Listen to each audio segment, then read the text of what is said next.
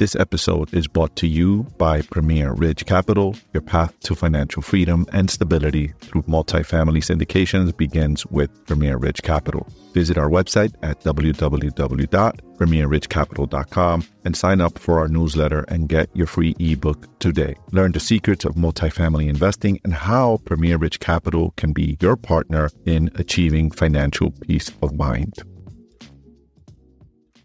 Instead of the calendar determining the home buying season, the feds are dictating when people buy and sell. Welcome back to another weekly real estate market update. Mortgage purchase applications during the week ending June 16 rose 2% from the week earlier, seasonally adjusted, making the second straight week of increases.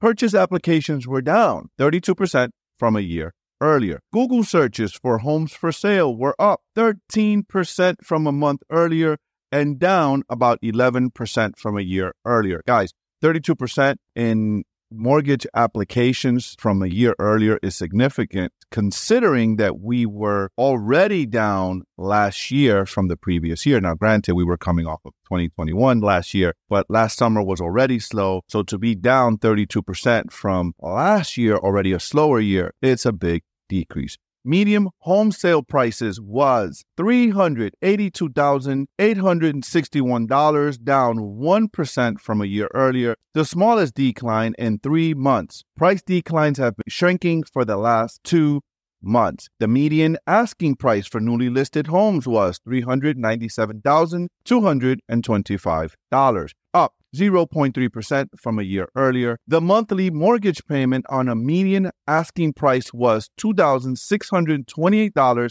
at a 6.69% mortgage rate, the average for the week ending June 15th. That's down slightly from the record high that we hit three weeks earlier, but up 8%, $190 from a year earlier. That means affordability is getting worse and worse and worse as interest rates continue to go up and prices are just holding. They got a grip. Those, those high prices are just holding on to their life and they're not really coming down significantly. Pending home sales were down 15.7% year over year, continuing a 13 month streak of double digit declines in pending home sales new listings of homes for sale fell 24% year over year, roughly on par with the declines over the last two months. Active listings dropped 8.1% from a year earlier, the third consecutive annual decline, and the biggest drop in over a year.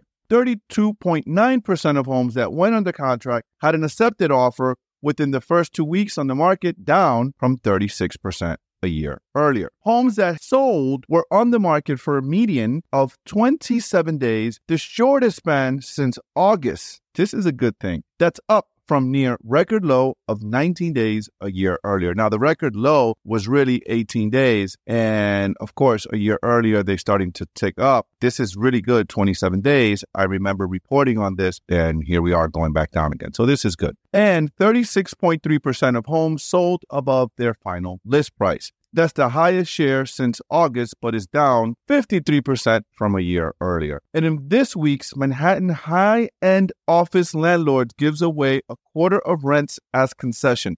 So this this article here is about what is happening in the office space. The largest US office market and the barometer for the rest of the country offers a telling example Class A office tenants signing direct new or relocating leases of at least 20,000 square feet with the lease terms of at least seven years have received an astonishing average 24% of their total rents as concessions, which will include free rent and tenant improvement allowances since April 2020, real estate firm Avison Young said in a study. In contrast, both between 2018 and March of 2020, concessions were 17.1% of A class office rents in Manhattan.